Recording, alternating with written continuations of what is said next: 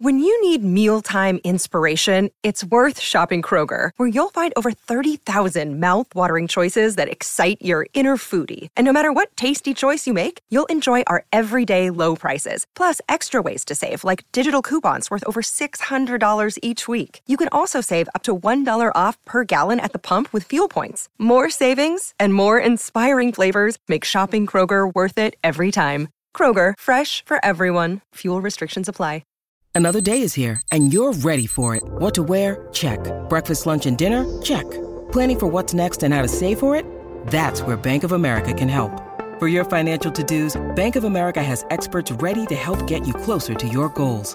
Get started at one of our local financial centers or 24/7 in our mobile banking app.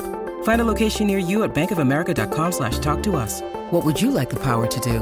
Mobile banking requires downloading the app and is only available for select devices. Message and data rates may apply. Bank of America NA, member FDIC. Welcome into another edition of the Cyclone Fanatic Podcast. It's Friday, December 31st, New Year's Eve, 2021, going into 2022. We're going to do a new edition of the Corner 3 Podcast here on the Cyclone Fanatic Podcast Network. Jared Stansbury, Scott Christopherson. Obviously, a pretty big one coming up on Saturday at Hilton Coliseum. Man, it is cold as hell outside, Scott. There's snow on the ground. It's officially basketball season, I think we can say now. Hopefully, the Baylor Bears won't have any issue getting into Ames so that there's no delays with the game or anything like that. But, man, this is as highly anticipated of an Iowa State basketball game as I can remember in several years. Between two top 10 teams, Bears coming in at number 1, and then Iowa State, of course, at number 8 in this week's AP poll. 2 of 4 undefeated teams left in college basketball. Should be a fun one, man. Yeah, great opportunity for both teams, and I think in particular Iowa State. I mean, you knock off Baylor, and now you're probably looked at as having a chance to slip into the top 5 and, you know, talk about an opportunity to right off the bat in conference play get a significant resume builder against a legitimate national title contending team. Yeah. And I mean, if there's been a better program than Baylor in the last 3 years in college basketball, I don't know who it is. I mean, I guess maybe Gonzaga would be in that category, but obviously we saw what happened the last time that those two teams matched up. I mean, what Scott Drew has done with the Bears, and it's, you know, Scott Drew has always been really good. I've always been a big Scott Drew fan, but he has gone to another level over the last couple of years, and they really changed the way that they approached a lot of their recruiting and things like that. They stopped getting the 5-star Isaiah Austin, Jonathan Motley, I can't even think, Quincy AC, like those kinds of guys, and they started getting guys that are a little bit more under the radar. You got to build them up. And man, they start with those guys in the backcourt. But Scott Drew, every time Iowa State plays Baylor, I just feel like Scott Drew deserves a cap tip because of what he's been able to do with that program and how he's built that thing up over the last couple of years. Yeah. When you watch them on film and then, you know, like last year's team, I was really impressed. Honestly, as a player, I don't want to say I wasn't impressed with them, but there were other coaches in the league that I was more impressed with. But I think, you know, his team's kind of run like a Bill Self. Like, to me, Bill Self has been the standard in college basketball and in Big 12 in particular, just whether he's got 3 lottery picks or no lottery picks. I mean, they're just a machine. You got to earn everything you get. And when you watch them play on both ends of the court, they're organized. You know, there's a reason that they won the national title last year. I know they've got some different players this year, but I mean, this is another team that they've got Final Four contender, national title contender written all over them. And they're impressive on both ends.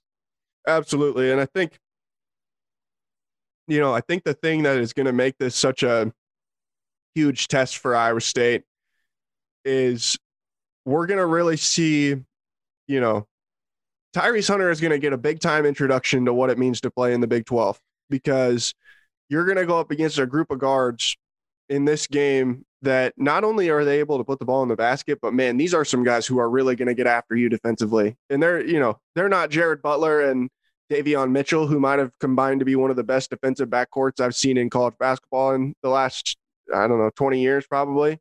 I think that those two are why they won the national title last year.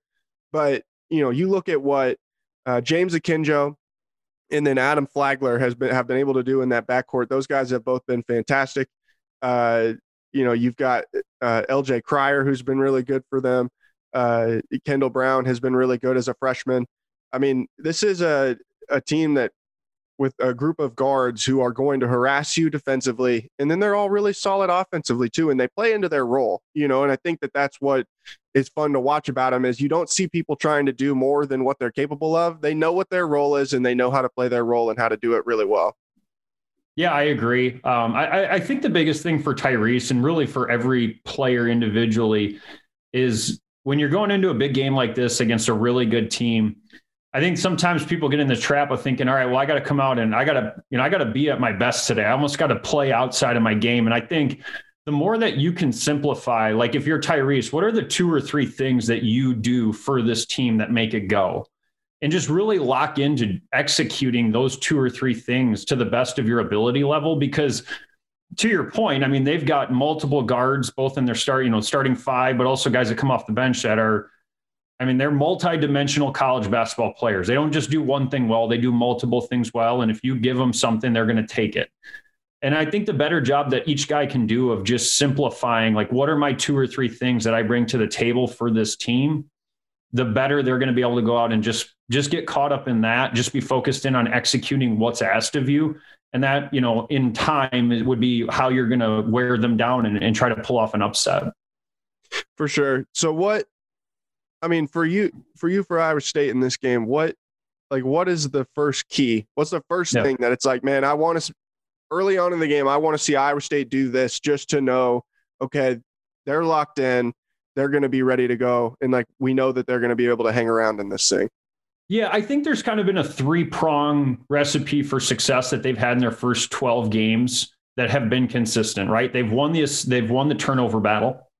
They have to do that in this game. You know, Baylor's going to stress them trying to turn them over in a way that they probably haven't seen. Maybe Memphis. I'll throw Memphis probably in there, but Memphis wasn't as organized and put together as this team is. They've got to at least break even on the glass, in my opinion. And then they've got to hold Baylor under 30% shooting from the three. Those are 3 things that Iowa State's done night in, night out.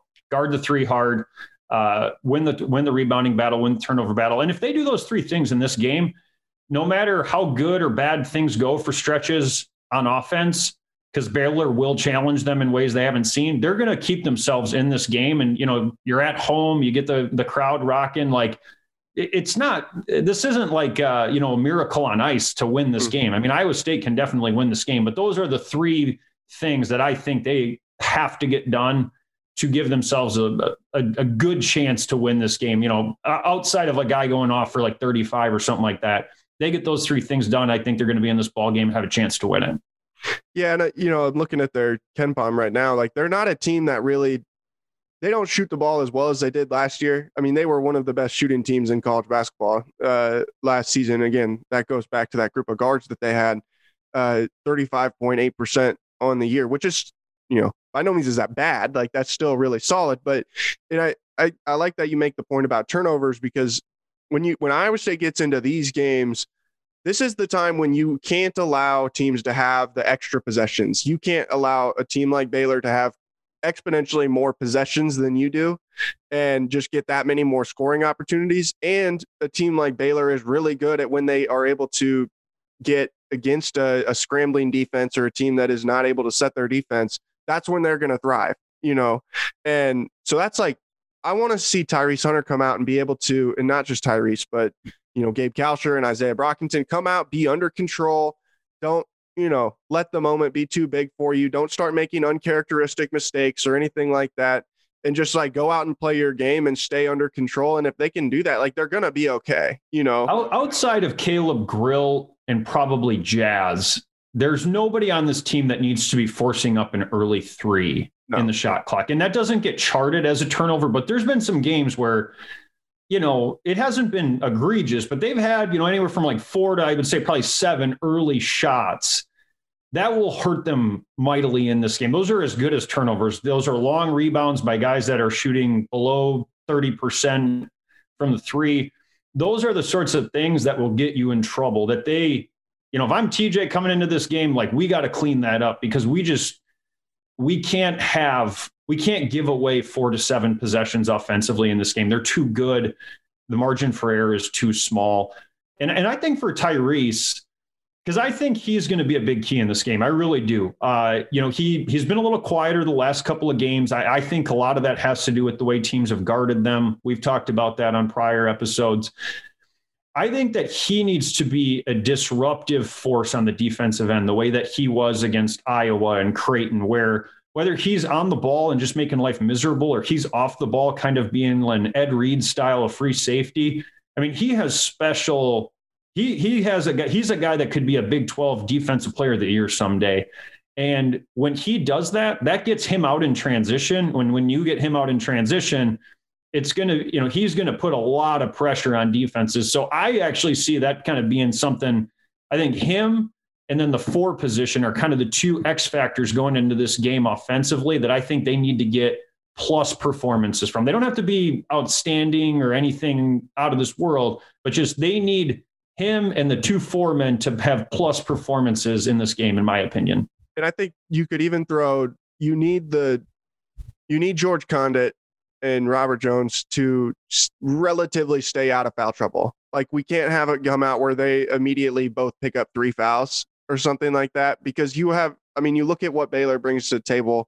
You got Flo Thamba, who's 6'10", was it so important for them on their run to the national title last year. And then Thamba Chachua, he's really good too. He's only 6'8", but he plays with so much energy.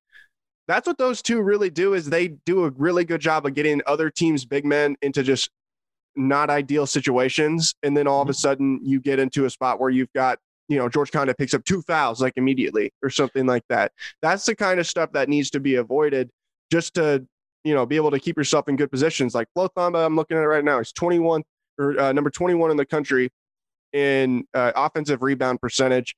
And then Thamba Chachua is 80th at almost 13%. So those are 2 guys that, crash the glass really hard.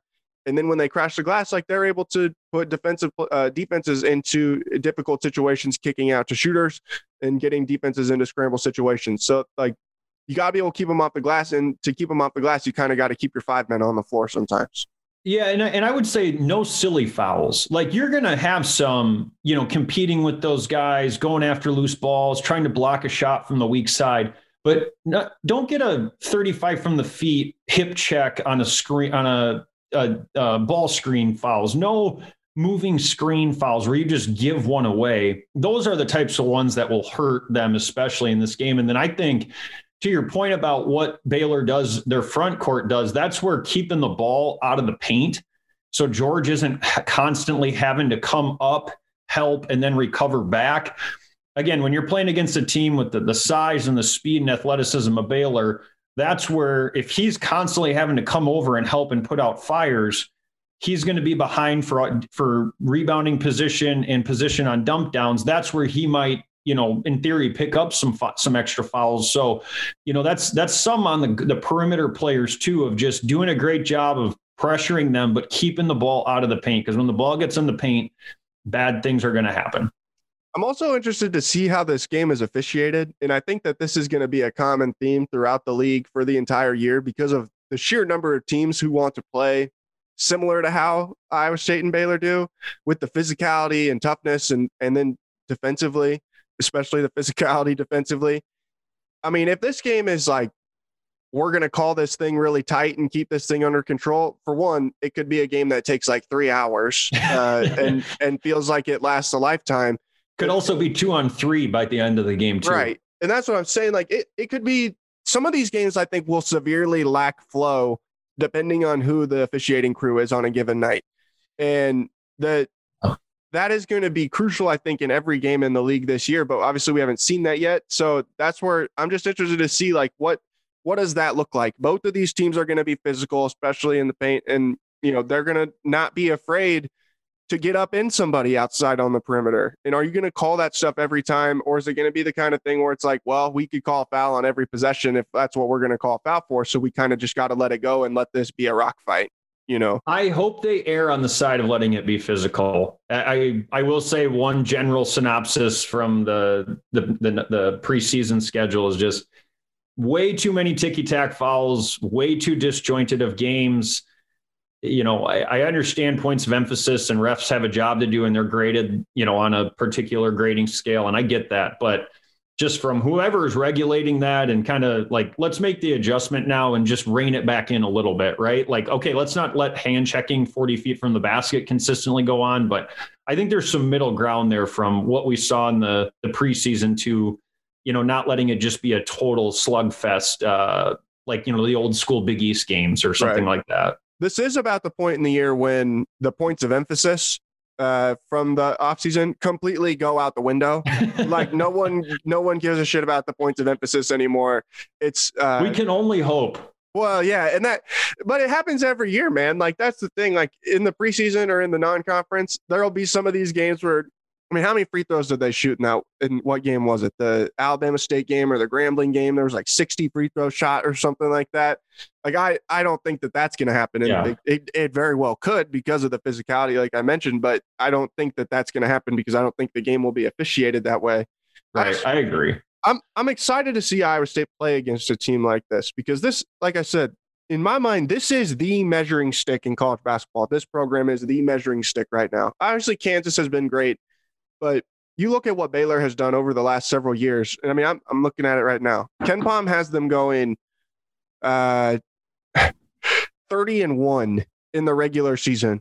That, I mean, this is the team. Like, this is the program right now that if you want to know where you're at and if you want to know that if you can compete to win a national title, you got to be able to beat these guys. And I want to know if Iowa State, you know, even if they don't win, like how close are you?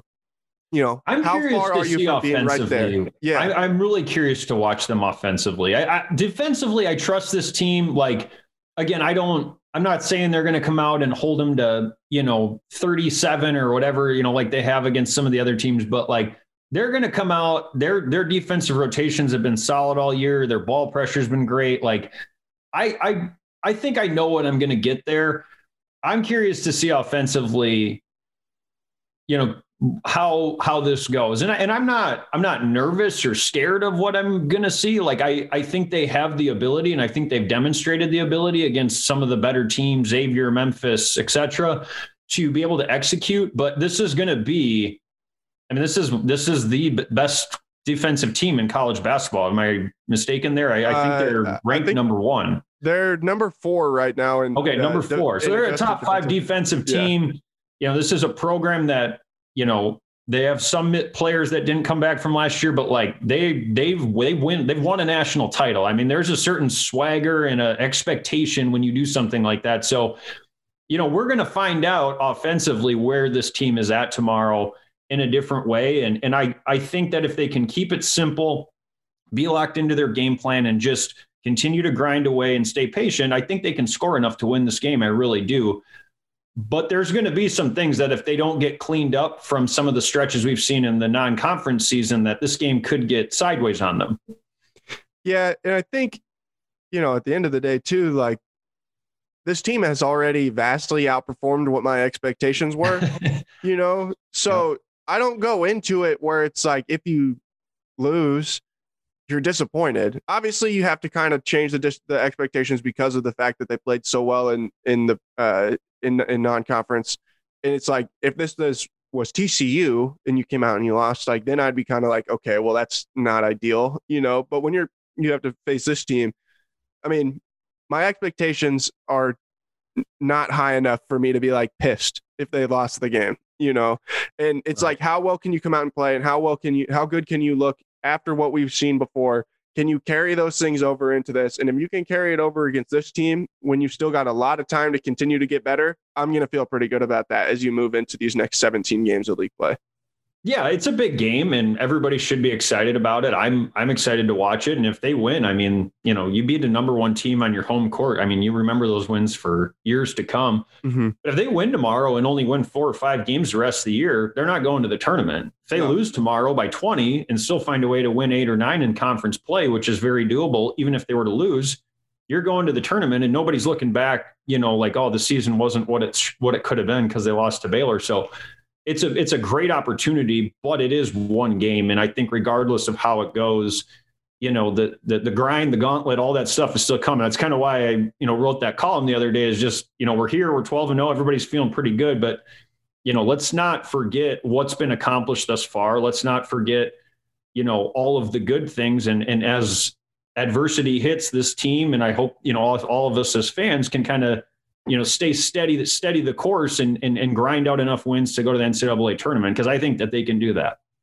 We're going to find out a lot here over the next 2.5 weeks or so when, you know, out even after this game, where then you've got to play Texas Tech on Wednesday, go on the road to Oklahoma, on the road to Allen Fieldhouse to play Kansas, back home against Texas, and then on the road to Lubbock. We talked about that a little bit on the podcast, I think, when we answered all the fan questions, but it's like, man, if you could somehow get 3 out of that 6, I mean, those are all tier A games on Ken Pom. Those are all tier 1 wins in the NET. Like, that would be, if you could go 3-3 in there, I will be really happy. You know, you go 500 in this league in your Iowa State, you're going to be a 6 or a 7 seed. I mean, I think you're probably going to be a 6 seed, maybe even sneak in as a 5 if you beat a couple of the, you know, Kansas or Baylor's. Right. I mean, what is Ken Pom? I thought Ken Pom said Brent Bloom, I thought, maybe pointed this out the other week, that Ken Pom had it, if you won 7 games in league play, and that Iowa State would probably still have a decent chance of making the tournament. They went 7-11, which just speaks to how good this league is. I mean, that's crazy. 7-11 or 8-10 gets you into a tournament. Yeah. So 7-11 right here would have them going, would have them finishing 7th in the league. And I mean, I would be shocked if finishing 7th in this league did not get you into the tournament. You know, like I think that probably 8 Big 12 teams right now today will get into the NCAA tournament. Yeah. So if you can win 7 games and be 7-11, like, I don't know that anybody's going to lose less than 4, you know, like you're going to be right there in the mix for the entire year. And it's going to be fun, man. I'm excited for this one. I think everybody is. These guys have done a great job of putting themselves in position to be excited about Big 12 play, which I'm not sure that anyone at the beginning of the season thought we would be coming into Big 12 play, you know, pretty optimistic that this team has a good chance of making the NCAA tournament. And you get into the NCAA tournament and you've gone through the gauntlet of the Big 12. I'm telling you, winning the Big 12 will be harder than going to the Final Four. Like that's how good this league is. I remember when I was a freshman at Marquette, it was kind of the same way. There was like 18 teams in the Big East. And I mean, it's just, it never lets up. There's no Alabama or Kennesaw States on the schedule. I mean, every game is going to have to be earned. And that's a good thing. I mean, that's going to bring the best out in these guys, going to bring the best out in the coaches. And I think it's going to be just a ton of fun to watch it unfold. Absolutely, man. We'll talk to you again, maybe on Monday, so we can talk some more about Texas Tech and get ready for what's to come. But we're looking forward to this one coming up on Saturday. I hope everybody has a great start to their new year. Stay safe on New Year's Eve, and we will talk to you guys again soon. Peace.